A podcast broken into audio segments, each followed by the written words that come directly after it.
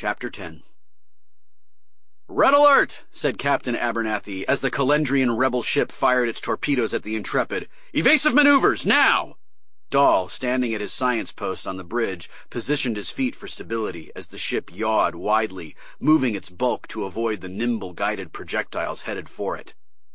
You'll notice that the Intrepid's inertial dampeners don't work as well in crisis situations, Dahl remembered Jenkins telling them.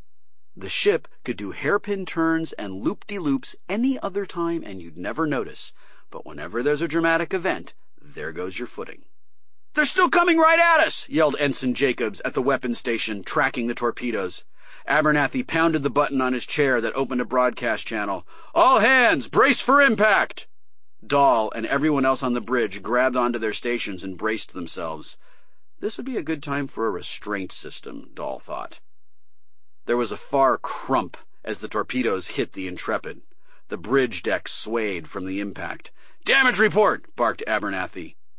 Decks 6 through 12 will almost always sustain damages during an attack, Jenkins had said. It's because these are the decks the show has sets for. They can cut away from the bridge for shots of explosions and crew being flung backward. Decks 6, 7, and 9 have sustained heavy damages, Q'eeng said. Decks 8 and 10 have moderate damage. More torpedoes! cried Jacobs. Four of them! Countermeasures! yelled Abernathy. Fire! Why didn't you use countermeasures in the first place? Dahl thought. In his head, Jenkins answered.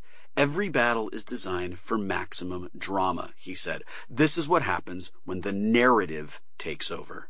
Things quit making sense. The laws of physics take a coffee break people stop thinking logically and start thinking dramatically. The narrative, Jenkins' term for when the television show crept into their lives, swept away rationality and physical laws and made people know, do, and say things they wouldn't otherwise. You've had it happen to you already, Jenkins had said. A fact you didn't know before just pops into your head. You make a decision or take an action you wouldn't otherwise make. It's like an irresistible impulse because it is an irresistible impulse. Your will isn't your own. You're just a pawn for a writer to move around. On the view screen, three orange blossoms burned brightly as the Intrepid's countermeasures took out torpedoes. Three, not four, Dahl thought, because having one get through will be more dramatic. One's still heading our way, Jacobs said. It's going to hit! There was a violent bang as the torpedo smacked against the hull several decks below the bridge. Jacobs screamed as his weapon station exploded in a shower of sparks, flinging him backward to the deck of the bridge. Something will explode on the bridge, Jenkins said. That's where the camera spends nearly all its time. There has to be damage there, whether it makes sense or not. Reroute weapons control! yelled Abernathy. Rerouted, said Kerensky. I have them. Fire! Abernathy said. Full spread! Kerensky smashed his fingers into the buttons of his station. The view screen lit up as pulse beams and neutrino missiles blasted toward the Calendrian rebel, exploding in a constellation of impacts seconds later. Direct hits, Kerensky said, looking at his station for information. It looks like we cracked their engine core, Captain. We've got about a minute before she blows. Get us out of here, Kerensky, Abernathy said, and then turned to Q'eeng. Additional damages? Deck 12, heavily damaged, Q'eeng said. The door to the bridge opened, and Chief Engineer West came through. And our engines are banged up pretty good, he said, as though he would have been able to hear Abernathy and Q'eeng's conversation through a door while red alert sirens were blaring. We're lucky we didn't crack our own core, Captain. How long until it's repaired? Abernathy asked. Just long enough to introduce a plot complication, Dahl thought. Ten hours would be pushing it, West said. Damn it! Abernathy said, pounding his chair again. We're supposed to be escorting the Calendrian Pontifex's ship to the peace talks by then! Clearly, there are those among the rebels still opposed to the talks, Q'eeng said, looking toward the view screen. In it, the rebel ship blew up impressively. Yes, clearly, Abernathy said. But they were the ones who asked for the talks to begin with. Why jeopardize them now? And why attack us? He looked off, grimly. Every once in a while, Abernathy or one of the other officers will say something dramatic, or rhetorical, or leading, and then he and everyone else will be quiet for a few seconds, Jenkins told them. That's a lead out to a commercial break. When that happens, the narrative goes away. Watch what they do next. After several seconds, Abernathy blinked, relaxed his posture, and looked at West. Well, you should probably have your people start fixing those engines then. His voice was notably less tense and drama filled. Right, West said, and went right back out of the door. As he did so, he looked around, as if wondering why he felt it necessary to come all the way to the bridge to deliver a piece of information he could have easily offered by phone. Abernathy turned to Q'eeng. And let's get repair crews to those damaged decks. Will do, Q'eeng said. And while you're at it, get someone up here to repair the weapon station, Abernathy said, and see if we can't find some power spike dampeners or something. There's not a damn reason why everything on the bridge has to go up in sparks any time we have a battle. Dahl made a small choking sound at this. Is there a problem, Ensign? Abernathy said, seeing Dahl for what seemed like the first time in all of this. No, sir, Dahl said. Sorry, sir. A little post-combat nervousness. You're Dill, Abernathy said, from xenobiology. Dahl, sir, Dahl said. That was my former posting, yes. First day on the bridge, then, Abernathy said. It is, Dahl said. Well, don't worry, it's not always like this, Abernathy said. Sometimes it's worse. Yes, sir, Dahl said. Okay, Abernathy said, and then nodded at the prone figure of Jacobs, who was now moaning softly. Why don't you make yourself useful and take Jackson here to sickbay? He looks like he could use it. Right away, sir, Dahl said, and moved to help Jacobs. How is he? Abernathy asked, as Dahl lifted him. Banged up, Dahl said, but I think he'll live. Well, good, Abernathy said. That's more than I can say for the last weapons specialist. Or the one before that. Sometimes, Dill, I wonder what the hell is going on with this ship. It's like it has a goddamned curse. It doesn't prove anything, Finn said after Dahl recounted the events of the attack. The five of them were huddled around a table in the crew lounge with their drinks. How much more proof do you want? Dahl asked. It was like going down a checklist.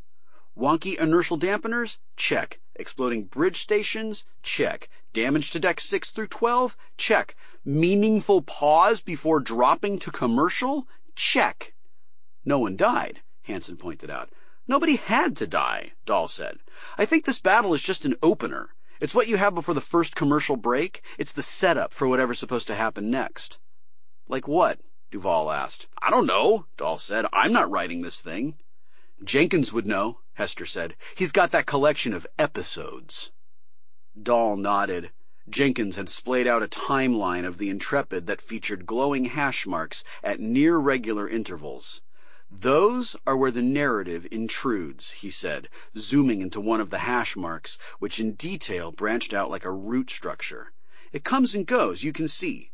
Each of these smaller events is a scene. They all tie into a narrative arc. Jenkins zoomed out. Six years, 24 major events a year on average, plus a couple minor ones. I think those are tie-in novels. Not you now, Finn complained to Hester, breaking Dahl's reverie. It's bad enough Andy is all wrapped up in this. Now you're going over to the crazy side too? Finn, if the shoe fits, I'm going to call it a shoe, all right? Hester said. I don't believe his conclusions, but his knowledge of the details is pretty damn impressive. This last engagement went down like Jenkins said it would. He called the thing right down to the exploding bridge station. Now, maybe we're not actually being written, and maybe Jenkins is off his medication, but I bet he's got a good guess where this adventure with that rebel ship takes us. So you're going to go running to him every time something happens to find out what you should do next? Finn asked.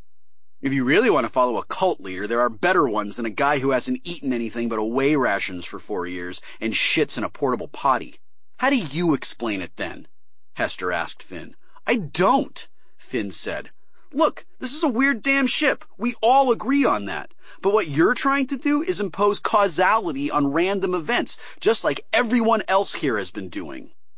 The suspension of the laws of physics isn't a random event, Finn, Hester said. And you're a physicist now, Finn countered and looked around. People! We're on a goddamn spaceship! Can any of us really explain how the thing works? We encounter all types of alien life on planets we've just discovered. Should we be surprised we don't understand it? We're part of a civilization that spans light years. It's inherently weird if you give it any thought. It's all inherently unlikely. You didn't say any of this when we met with Jenkins, Dahl said. I was going to, Finn said, but then you were all, let's hear what he has to say, and there was no point. Dahl frowned, irritated. Look, I'm not disagreeing there's something off here, Finn said. There is. We all know it. But maybe it's because this whole ship is on some sort of insanity feedback loop. It's been feeding on itself for years now.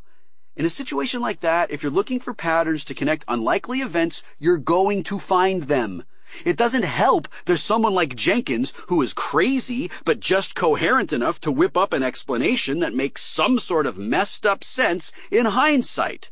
Then he goes rogue and starts tracking the officers for the rest of the crew, which just feeds the insanity. And into this comes Andy, who is trained to believe this sort of mumbo jumbo.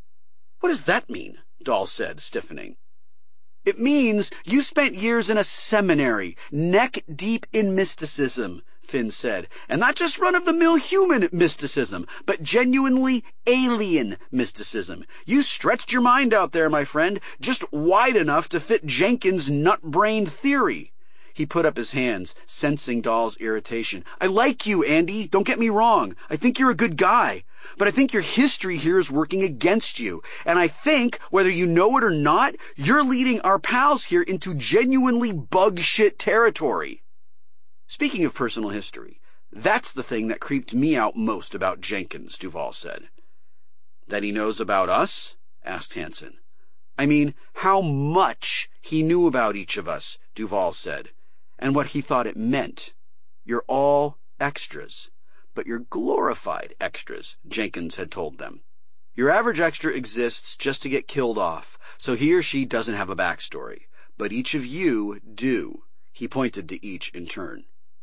You were a novitiate to an alien religion.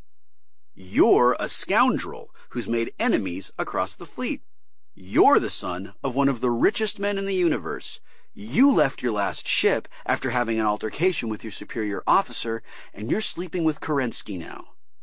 You're just pissed he told the rest of us that you were boinking Kerensky, Hester said, especially after you had already blown him off in front of us. Duval rolled her eyes. I have needs, she said. He's had three STDs in his recent history, Finn said. I had him get a new round of shots, trust me, Duval said, and then looked over at Dahl. And anyway, don't get on me for scratching an itch. None of you were exactly stepping up. Hey, I was in sickbay when you started with Kerensky, Dahl said. Don't blame me. Duval smirked at that. And it wasn't that part that bothered me anyway, she said. It was the other part. You're not just going to get killed off, Jenkins told them. It's not enough for a television audience just to kill off some poor random bastard every episode. Every once in a while, they have to make it seem like a real person is dying. So they take a smaller character, build them up long enough for the audience to care about them, and then snap them off. That's you guys. Because you come with backstories. You're probably going to have an entire episode devoted to your death. More complete bullshit, Finn said. Easy for you to say, Hester said. I'm the only one of us without an interesting backstory. I've got nothing. The next away team I'm on, I'm fucking doomed. Finn pointed at Hester and looked at Dahl. See? This is what I'm talking about, right here. You've overwhelmed a weak and febrile mind. Dahl smiled at this. And you're the lone voice of sanity. Yes, Finn said. I want you to think about what it means when I am the person in a group who is making the case for reality. I'm the least responsible person I know. I resent having to be the voice of reason. I resent it a lot. Weak and febrile, Hester muttered. You were the one calling a shoe a shoe, Finn said. Duval's phone pinged, and she stepped away for a moment. When she returned, she was pale. All right, she said. That was altogether too damned coincidental for my tastes. Dahl frowned. What is it? That was Kerensky, she said. I'm wanted for a senior officer briefing. What for? Hansen asked. When the Intrepid was attacked by that rebel ship, our engines got knocked out. So they sent another ship to escort the Calendrian Pontifex's ship to the peace talks, Duval said. That ship just attacked the Pontifex's ship and crippled it. What ship is it? Dahl asked.